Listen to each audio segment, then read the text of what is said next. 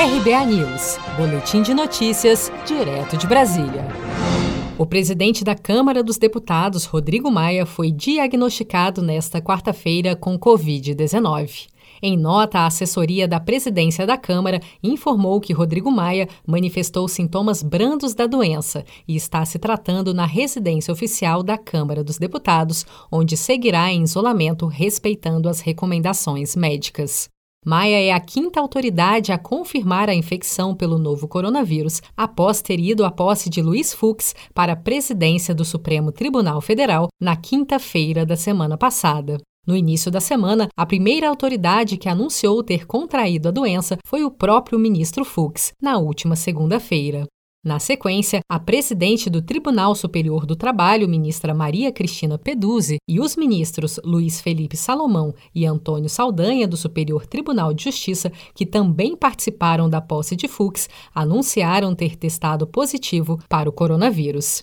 A infectologista Rosana Hitman alerta que a pandemia ainda não acabou. A gente quer muito voltar à vida econômica, voltar a trabalhar, voltar a ir a bares, etc. Mas não dá a tentativa de quem já passou, já está um pouco mais na frente do que a gente, porque a gente ainda não saiu da primeira onda, tá certo? Então, quem conseguiu sair, voltou aos poucos, já está de novo voltando para trás. Ou seja, flexibilizar não quer dizer que a pandemia acabou, quer dizer que o vírus continua aí e a gente vai ter que continuar tomando as nossas medidas.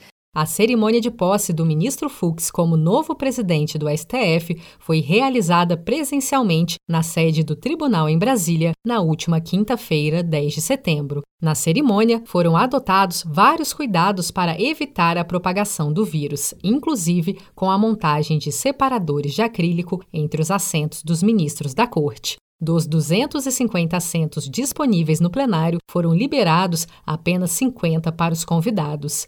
Entre as várias autoridades presentes, compareceram ao evento os presidentes da Câmara, Rodrigo Maia, do Senado, Davi Alcolumbre, e também o presidente da República, Jair Bolsonaro.